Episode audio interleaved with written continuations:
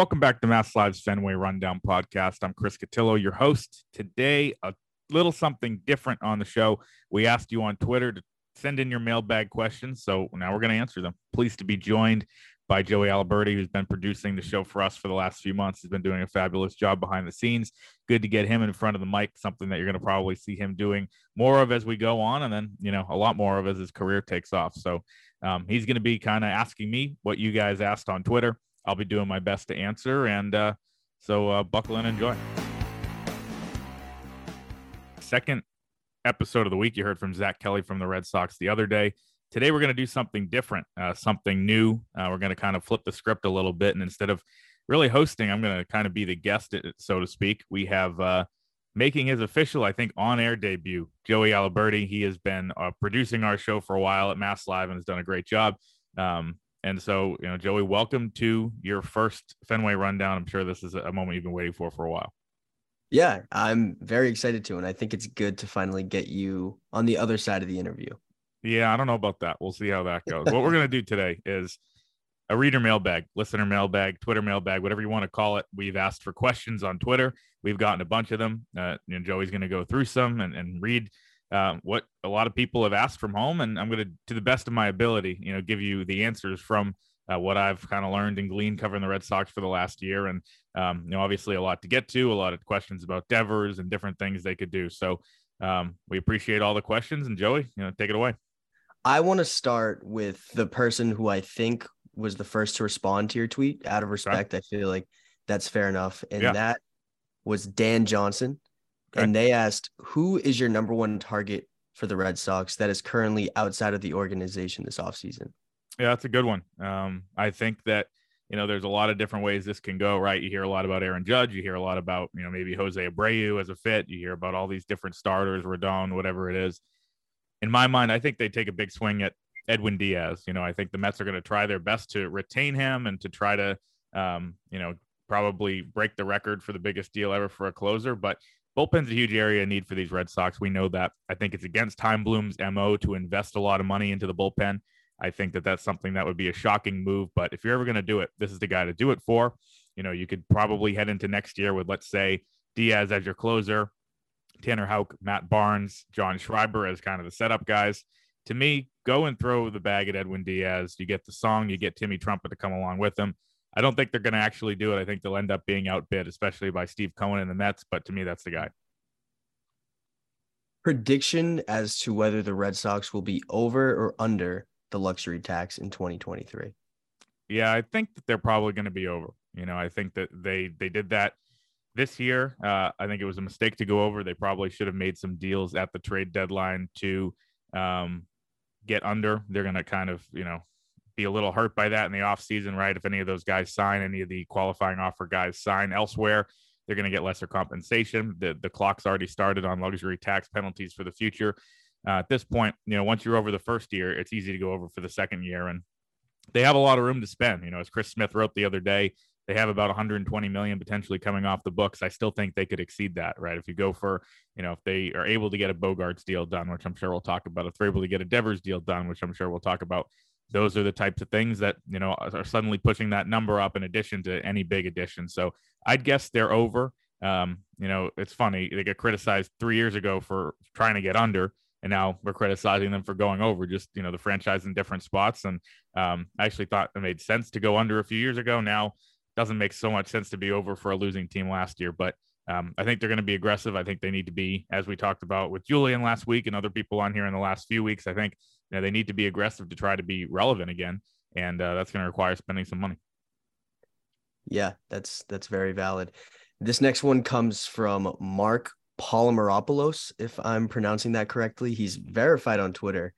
Um, so I guess he's well, somewhat not maybe not for long if he doesn't pay those eight dollars per month or whatever Elon's asking us to do.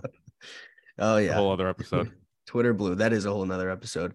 So this is a three part question, but they're all fairly kind of quick. So any chance the Red Sox sign Chris resign Christian Vazquez? Have the Red Sox given up on Bobby Dalbec? And is Judge getting Judge just a pipe dream? Yeah, Mark has, has been a follower for a while, so appreciate mm-hmm. the mm. question. I think First of all, I think the, uh, the Vazquez thing, he's obviously in the news today after catching the combined no hitter last night. Second catcher ever to do that in, in the World Series after, you know, Yogi Berra caught Don Larsen about 100 years ago. I think there is a chance. You know, the indications I've gotten are that if he's available on a cheap deal, the Red Sox could look to bring him back. I don't think he's going to be your, you know, start 120, start 130 game guy going forward, but could definitely see him platooning with Reese McGuire and having Connor Wong as insurance. Wrote that earlier in the week. I think it's definitely possible. Have they given up on Dalbec? Probably not. Um, not in terms of like they're not going to probably release him or DFA him or anything like that. I think they could look for a change of scenery deal for him at some point over the winter, just because you know you want Triston Casas to be playing as much as possible at first base next year. You still have Eric Hosmer on the roster. You got to figure out that situation.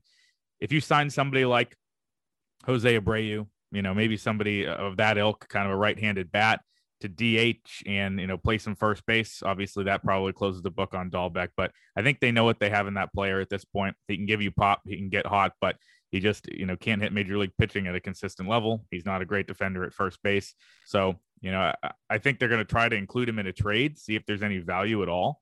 Um, if there's not, then you know it will be interesting to see what he is heading into spring training. Same thing happened a couple years ago with Michael Chavis. I think they're following kind of you know similar paths. You saw what happened with Chavis didn't make the team out of spring training, spent a lot of time at AAA, kind of like Dalbec at the end of last year. Ended up being traded in a small deal for Austin Davis at the deadline.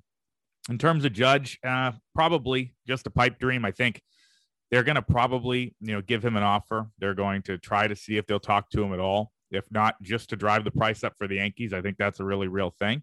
Um, but at the end of the day, you know, the Giants, the Mets, the Yankees, they seem more motivated than the Red Sox or a lot of other clubs to get that deal done. And um, it just doesn't seem like a Chaim thing to do. We just talked about this with Edwin Diaz. That doesn't either. But for a guy who's going to get that much money with that body playing the outfield, it's kind of tough to envision. But you know, the Red Sox do need power. They do need outfield help, and they do need a splash. You know, they need a splash, and there'd be no bigger than him. This next one is from Mike Rideout. Red Sox make any attempt to trade JD Martinez before the season when everyone needed a DH it was pretty obvious he was fading, and Schwarber would have certainly been an upgrade. Something I wrote about the other day. That's a great question. I think they should have. Um, I'm not sure if they did or not. Um, you know, I'm sure that they they tried in, in, certain ways and just found that you know there wasn't much value. You know, he's a guy that was entering his age 34 season. You know, if you looked at JD's season last year, the first the first month, April or so, you know, kind of similar to 2022, but in 2021 he was really hot early on. Then for the last four months was not very good. You know, you saw him, you know, toward the end of the year dealing with some nagging injuries, things like that. Um, you know, I, as I wrote, there were people with the Red Sox that were hoping he hoping he was going to opt out a year ago so they could go after Kyle Schwarber because they didn't think both of those guys could coexist on the roster. At that point, you know, it comes down to you know if you're if you're motivated to trade him, you can probably do it, right? You either attach a prospect, which does not seem like a Bloom thing to do, or or pick up a lot of that money, a lot of the 19 plus million he was owed clearly they were not able to find you know the balance with another team where you know at a certain point if you're going to pick up 17 million of JD Martinez's deal to have him play elsewhere or 15 million what's the point of that when he can still you know provide that bat in the middle of your lineup and give you you know the behind the scenes stuff of helping other hitters and he's been a great signing all that stuff so um I'm sure they tried at times. You know, they just the offers were not that high. Um, I think that was the case of the trade deadline too. In a perfect world, they would have traded him, got under the luxury tax, reset there. But it didn't come to fruition. And you know, there's a lot of hindsight now with we we're seeing what Kyle Schwarber is doing on a nightly basis, and um, kind of a lot of second guessing going on there. This next one is kind of a mixture of questions because I think a few people, of course, a lot of people, I would say, are interested in what is going to happen with Rafael Devers right. because we don't know. The question, in essence, asks, what are the what percent chance do you think the Red Sox have in getting a deal done with Devers before this next season? And if so, what does that contract look like? Yeah, it's the million dollar question. You know, I think as we talked about with Julian a week ago, uh, last week things were really heating up, but only on Twitter. You know, I think there was a lot of talk that, uh, oh, could this be getting done soon? All indications, as I reported, as Alex Speier reported, were that, you know, I think that people are getting excited a little too early. You know, I do think they're going to be aggressive. I do think they're ultimately going to, you know, make a big offer. Um, but if you're Rafael Devers, there's no reason for you to sign that now because you have you know time. Why not you know sweat them out until spring training when these types of deals really get done? Um, you know, I think they're taking a patient approach. He's a year away from free agency. Why not you know try to you know see how crazy they'll go with that offer? And Jon Heyman, you know, the other day reporting they're still far apart in extension talks, which makes sense. You know, Devers is rightfully shooting for the moon. The Red Sox probably aren't there yet. It doesn't mean that they won't get there. I actually think, and, and a few other writers that I've talked to about this do think a deal gets done. Um, I wouldn't guess it happens in the next couple weeks. I wouldn't have guessed that it happens, you know, in November, December. I think that February, January, February, March timeframe is really when we're always looking at for these types of things. Um, so I'd say I'd give it a, a 65% chance of getting done overall. That's a gut feel. That's, you know, just, you know, just based on kind of what I know and what I know about what the Red Sox want to do. Um, just because I think that they can't let these guys keep walking away, you know, and they know how much this guy means. They know he wants to be here. I think that probably gets done at some point. In terms of money, you know, that's that's kind of uh, you know the uh, probably more than a third of a billion dollar question. You know, like we're talking about, you know, is it you know ten for three twenty? Is it you know is it eight for three hundred? Like what what are you going to give in terms of years? In terms of in terms of average annual value. Um, you know, one thing I know is that eight for 168 deal they talked about, you know, that that deal um, when they were trying to compare him to Olson. Uh, I don't think that it's going to be anywhere near that. I think it'll be much more. So um, I think there are concerns about Devers positionally moving forward. As much as they say they like him at third base and he has made strides there, I think he's probably either a DH or maybe a first baseman moving forward. You know, obviously still 26, so there's time to tell uh, figure that out. Um, but yeah, I do think it gets done. I think if it does, it's, later later in the winter. Um, you know, the Red Sox have made it clear they want Bogaerts and Devers on this roster. You know, they said that about Mookie Betts. At the end of the day, Mookie Betts decided he wanted to probably go elsewhere, and he forced the Red Sox hand. I believe that fully. Um, with these guys, you know, they can prove that that's not a, a, trend, and they can prove that you know these guys are, um, you know, mean a lot, and that they want to keep their homegrown stars. And for that, I think they're going to be, you know, pretty aggressive in trying to get not just Bogaerts, but definitely Devers back as well. Well, then let's shift over to a Xander Bogaerts' question. This one coming from Stan Jaskiel. He's asking if Xander walks, do they go for another big name or sign a cheap alternative knowing that Marcelo Mayer is probably less than two seasons away? Yeah, that would be uh that's a, a con- contingency plan that the Red Sox have definitely thought about, even though they don't want to. I think Xander Bogaerts is their clear priority at the position. I think there's a lot of ways they could go there. You know, um, it's tough to let Xander walk away, all that production, you know, all that kind of certainty up the middle and not go sign someone else. I think Dansby Swanson makes a lot of sense. You know, Trey Turner's obviously out there. Carlos Correa has a lot of Red Sox connections, mainly Alex Cora, the player they know very well from going up against him for so many years. I think any of those three guys could fit. Um, but, you know, Xander Bogaerts is plan A. The one wild card there obviously is Mayer. I think that he is a guy that they think is their shortstop of the future. Um, but they're not too worried about that in terms of, you know, that's a good problem to have. If he comes and he's ready in two years, you can find a spot for talented players. You know, who, who's to say what Trevor Story will be doing at that point or how the rest of the infield will work out. Um, I think that Trevor Story moving back to shortstop, there's a tiny possibility of that. And then, you know, having someone else shift into second base. I mean, their their options are completely open. They don't want those to be open in a few weeks. They want Xander Bogaerts to be in a Red Sox uniform. So um, those are all kind of, you know, either it's a good question. There's a lot of, you know, possibilities out there, but uh, they just want Bogaerts right now. Um, and if that doesn't happen, they'll talk about other things. But um, you know, I think they're in the back of their mind, but they don't want it to be in the front of the mind because that means Bogaerts is elsewhere. John A. Kane asked a couple good questions. That's, that's at the... Big Daddy Kane 66, who is a uh, who is a, a a big time family friend, former Little League coach, and uh, good oh. to see good to see Northborough Mass representing heavily in the questions here. Yeah, he he had two two pretty good ones, but I'll he start. Did. Well, two times five, he had nine total. So I'll start with the the first set of questions. Are there any arms in the farm system that can make a positive contribu- contribution to the Red Sox next season, and in what capacity? And could Walter make the leap to the big club? Yeah, I mean that's. Uh, I think we saw so many this year that next year it's a little um, probably less exciting, right? I mean, Bello is going to be in the rotation, and he is uh, effectively, you know, still a prospect. Obviously, he he developed at the major league level, and we saw that play out in August and September, and he was really good down the stretch.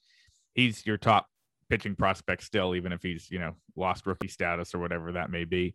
I think Bryan Mata is a guy that they're very very excited about. You know, he came back from Tommy John surgery looking really good, throwing 100. Um, the excitement is there with him. Maybe as a bullpen arm, you know, maybe as kind of a depth starter, you still see you know the uh the value of that. And i wouldn't rule out the guys that we saw come up and pitch this year whether it be josh Winkowski or Kutter crawford connor seabold obviously those guys all ran into their bumps. In the case of Winkowski and crawford they were also good for stretches. You know there's talk about you know turning one or two of those guys into relievers. They could contribute and another guy you know walter is a good question brandon walter he's a you know a high a fast rising prospect who made it to aaa last year and then got hurt earlier in the season they ended up shutting him down in june he was probably on the track um, but you know, he's a guy that you got to see if he's healthy. You got to see what he can do at AAA for a little bit before he comes up. I think if you're talking about lefties, the one guy who could come up, Chris Murphy's kind of checked every box coming up through the system, uh, so he's the guy I look at. But um, you know, all eyes should be on Bello. He's a special talent. I think he's going to anchor that rotation for a long time. This one is a very interesting one from Scott H, saying, "Why not make Sale the closer?" if he's only going to give the Red Sox so many innings before he ultimately goes back on the DL again, why not make those innings valuable ones? I think he'd be most use, most valuable closing out games.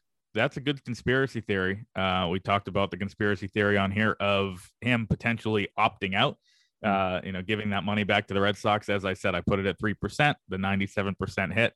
We, so it was worth addressing, but not really more than three percent. Now, you know, as we saw, he opted into those two years and fifty-five million dollars left in terms of being the closer, I don't think it can be completely ruled out just because um, with Chaim Bloom, the open mind is the main thing, right? Like he's always doing that. He's always a guy that wants to keep all of his options open. That's for sure. I just think that it's such a it, when you have, you know, and he said something to this effect last year. When you have a guy who's proven in the past he can be a top of the line ace in the starting rotation, um, you know, for years and years and years, you have to exhaust that option first. Have they at this point? I mean, you, you can't really tell because he hasn't been on the mound, right? So, like, if he starts and is not good, then maybe I still think they want him, you know, to be in the rotation moving forward. The Red Sox think of things in terms of this. We want our most talented pitchers to throw the most amount of innings possible. That's why Garrett Whitlock is looking like a starter in the future.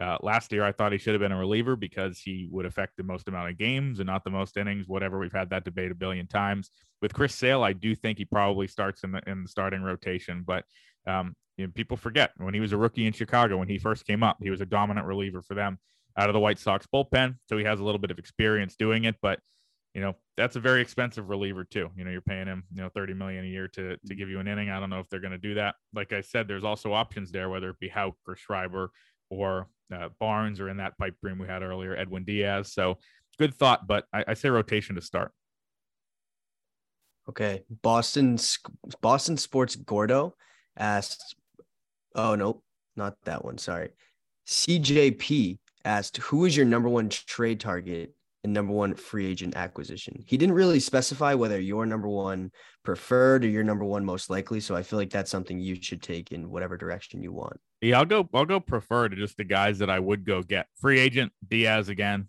Um, I just think that that really just elevates this roster uh, and shores up a, a, place that has not been a, good part of the roster for a few years. You know, since Craig Kimbrel left, they've been piecing it together in the back end. You think about Matt Barnes and then Brandon Workman and just trying to catch fire with certain guys.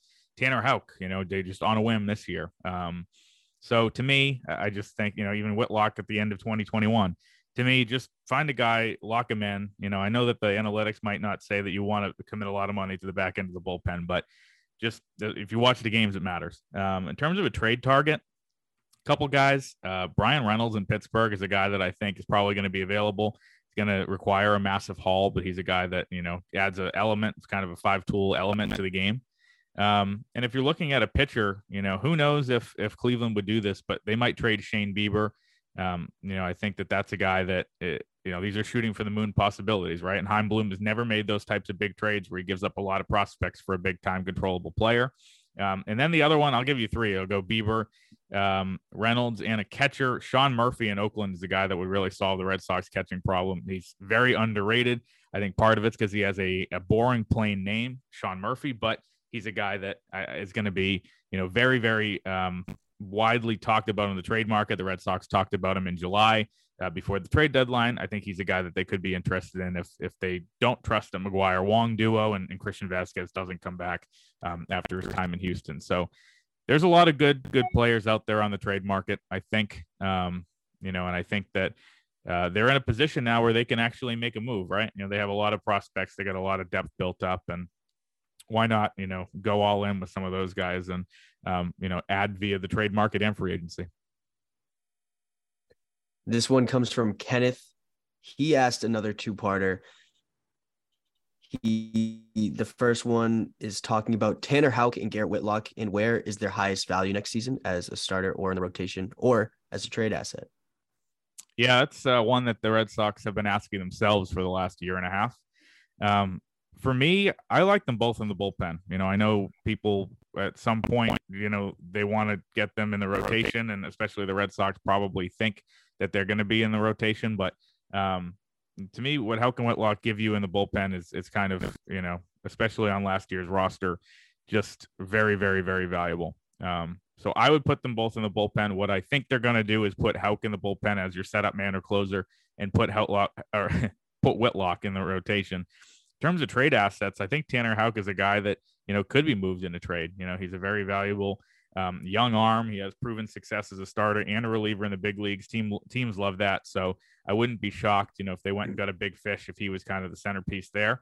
Um, but you know, he's proven also that he's been valuable over the last couple years, and you know, those guys, the fact they've been able to do both roles um, is something. So my prediction Whitlock goes to the rotation, Houck goes to the bullpen, but uh, we'll have to see how the rest of the staff shakes out in the next couple weeks before they make those calls. The second part of that question is he wants you to pick one of Jarren Duran, Bobby Dalbec, um, Connor Wong, or Jeter Downs to be impactful next season.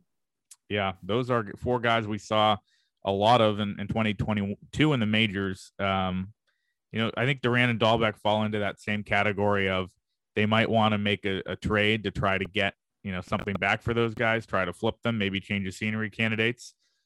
Connor Wong is my pick. I think that he, even if he's not, you know, one of your two catchers in a platoon, he's, you know, a, a valuable guy who's shown that he can come up, fill in. Um, I think they're going to try to get him probably some more um, at bats at second base and third base, a couple positions he's played coming up, especially when he's with the Dodgers before the trade.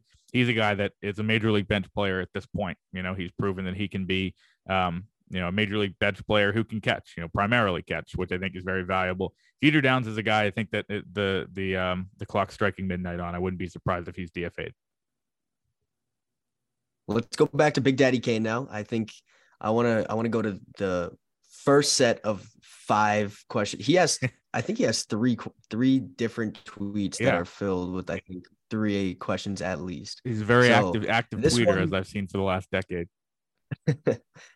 favorite ice cream at Ullman's, and then is Fenway ice cream better than Beezer's? I'll start you with those two to start. Yeah, that's that's local Central Mass talk right there. Um, you know, we weren't a huge Ullman's family. I'd say, you know, once in a while, let's go take a ride. Um, not that it's far away. We were kind of more of a frap over ice cream group.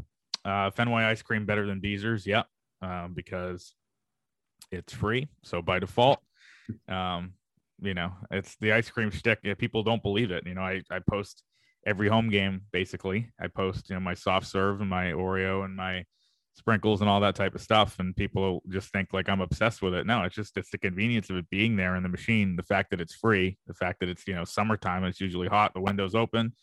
During the winter i am not i don't have a sweet tooth you know so like it just that's i get my fill on the 70 or so home games i cover. It's probably enough for anybody. It's probably going to take time off my life expectancy but um, it's not like i'm some big ice cream stand behind the scenes here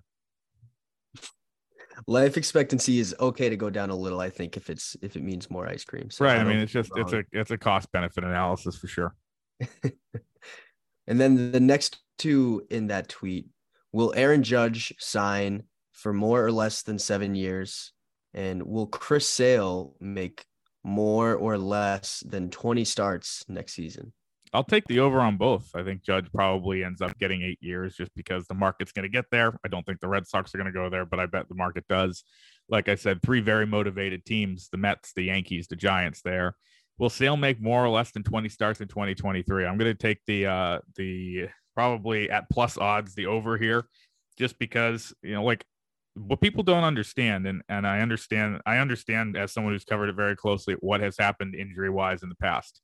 These are not lingering things. Tommy John, when you come back from that, there's bumps in the road, but then like you're fixed. Okay, the rib cage thing, freak injury, snapped a bone, it healed.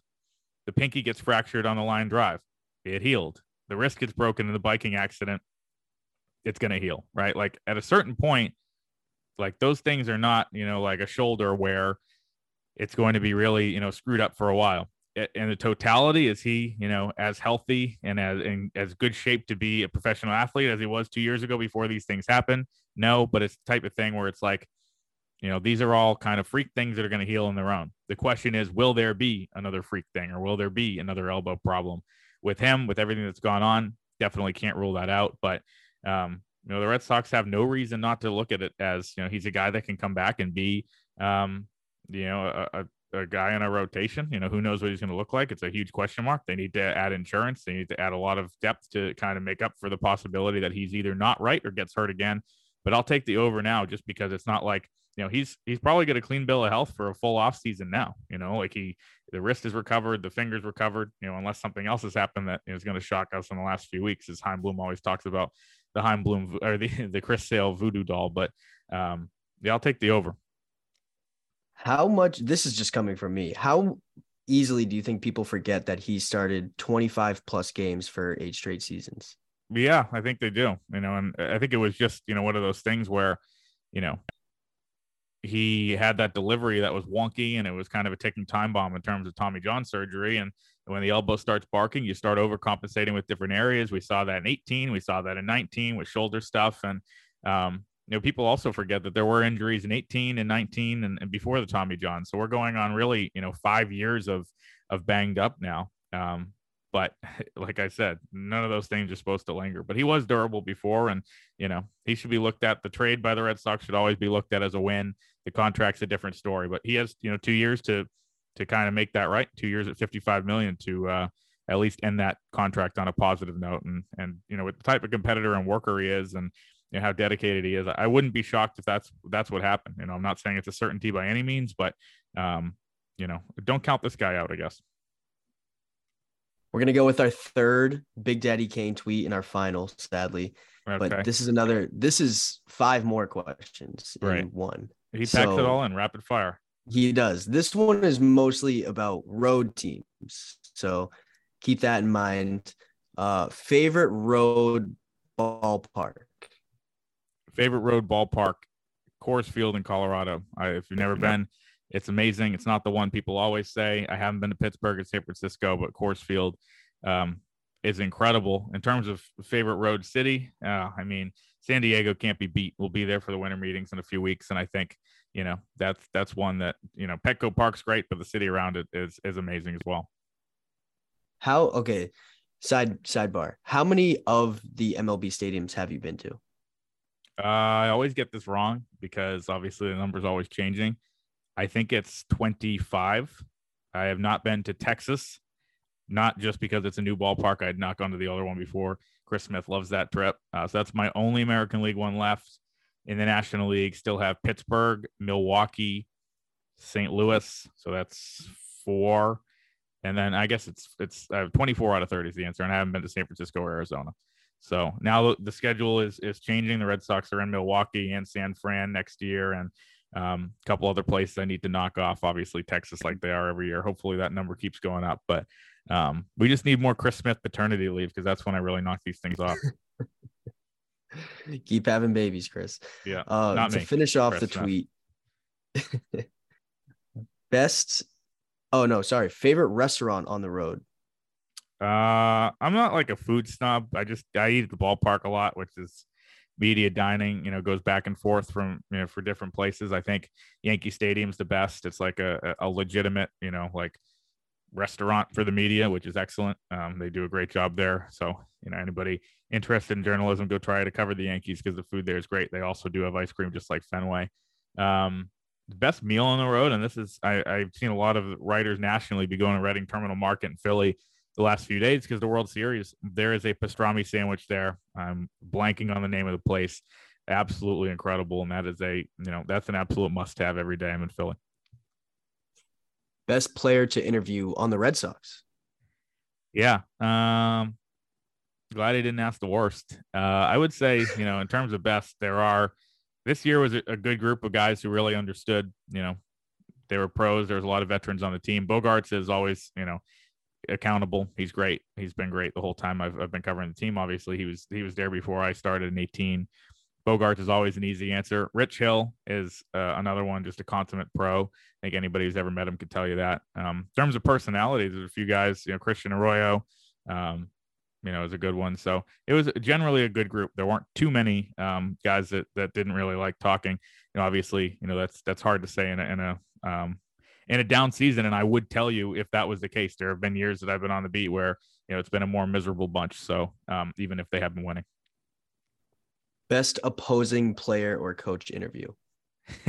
you asked anybody else on the beat, it would be Terry Francona, who they all miss dearly. Uh, no offense to Alex Cora, who's pretty good with us, but you know they all miss Terry Francona. They love when Cleveland comes to town or we're there. Um, you know, we don't really do much of that, you know, because we're just, you know, we're always on the Red Sox side. I think um, that's tough, honestly. Uh, Correa actually is a guy who has a great reputation for that. I talked to him in spring training. You just see kind of when he's done TV in the postseason, he's a guy that um, you know is definitely great with great with the media and um, you know that's even with the cheating stuff. Uh, people respect him just because he's so he's so um, you know smart and personable and nice and all that type of stuff. And I want to go back to the ballpark eats, and you said Yankees are the best. Are you comfortable with saying who you think is the worst ball has the worst ballpark food? The worst media dining? Yes. Uh, I'm not comfortable saying who that is because I'm there 80 times a year.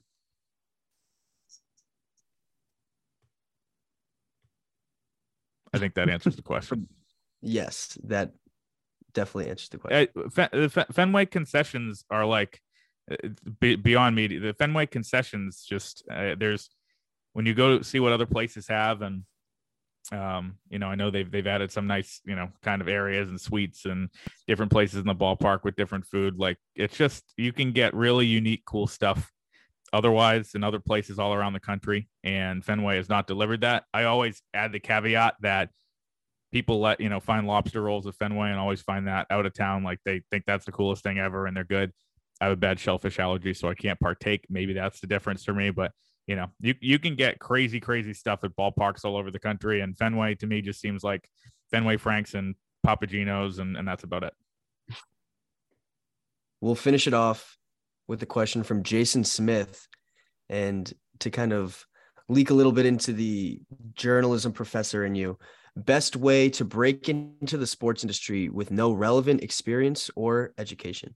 Yeah, that's a great one. Um, you know, the answer there is always like it's not about getting a degree necessarily. I'm a, I mean, I'm a journalism grad. You know, I was a journalism major at UNC, so I, you know, am um, kind of did that traditional path. But really, the the thing is just doing it. Like, if you want to be a writer, start writing. If you want to be a podcaster, start podcasting. You know, the the biggest thing that stops people from actually, you know, becoming part of this field is that they just don't do it or they're, they're too nervous to start or they don't know where to start you know find a place that's looking for writers or start a blog and write on your own um, and just kind of get reps doing it you know i always say anybody who follows me on twitter even listens to the pod you know they're just is probably extremely annoyed by my love for carolina carolina hoops number one team in the country you know all that type of stuff right but like no offense to the school that i love but the stuff i learned in the classroom the stuff doing that day to day was valuable, but it wasn't as valuable as the stuff I was doing, you know, on the side in terms of I worked for SB Nation. I was, you know, managing a team, writing stories, um, trying to break news, going to the winter meetings, uh, writing columns, writing opinion, doing radio interviews, like all that stuff. Like I was learning in the classroom, okay, these are the things that might happen and how to react to them. And then in real time, doing them. Um, and I learned so much just with those experiences. I think everybody I talked to in the industry, whether they work for school papers or different blogs or places they were at when they started. I think that that's really you know where you build your resume. You don't just build you know your um, catalog of clips and and podcasts and all that type of stuff, but you really kind of build those experiences and connections. So you know, I don't want to steal from Nike. I don't know if I can do copyright infringement on the end of this pod, but just do it. If you want to break in, just, you know, find a way to start. Um, you know, people think it's a lot harder than it is, but if you put in the work, like, you know, doors will open up, people will notice. Um, that doesn't mean that, and it works for everybody. It doesn't mean that it's not hard. It takes years and years and years, but just start writing, just start podcasting and see where it takes you. Can't hurt. Amen to that. That's that's all the questions, Chris. Well, I was a little Confucius at the end. I didn't know that I, you know, we are gonna get get that deep, but um, yeah, no, I thank thanks everybody for all the questions. I enjoyed this, uh, even if I'm I talk fast, I'm a little out of breath here, but uh, Joey, I, I uh, you nailed it. You know, you got the professional setup there in Amherst. We are, you know, we got to do this more often. Where you're on, the, you're actually on this side of things instead of behind the scenes. Yeah, I appreciate that. That it was uh it's fun to kind of go back and forth like this. Yeah, for sure. So next week we'll be uh trying to do a couple more unique things. I'll be in Vegas for the uh, GM meetings, which is potentially going to be a disaster as it coincides with the start of college basketball season and access to sports books. But you know, uh, I might not come back. If I do, the Fenway Rundown will continue, and uh, we appreciate you listening as always.